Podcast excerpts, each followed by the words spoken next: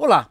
Você não precisa ser o responsável para influenciar a forma como as decisões são tomadas. Pode-se trabalhar nos bastidores para ajudar as coisas a saírem do jeito que você quer, mesmo quando a palavra final depende de outra pessoa.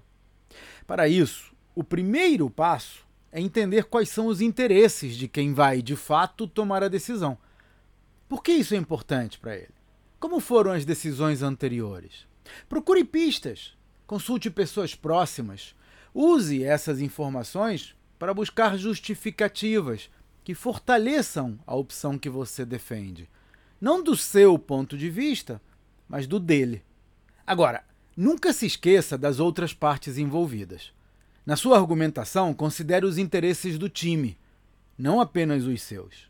Esse é um dos temas que vou abordar no desafio Empresa Vendável, três dias inteiros dedicados a transformar o seu negócio numa máquina de lucratividade.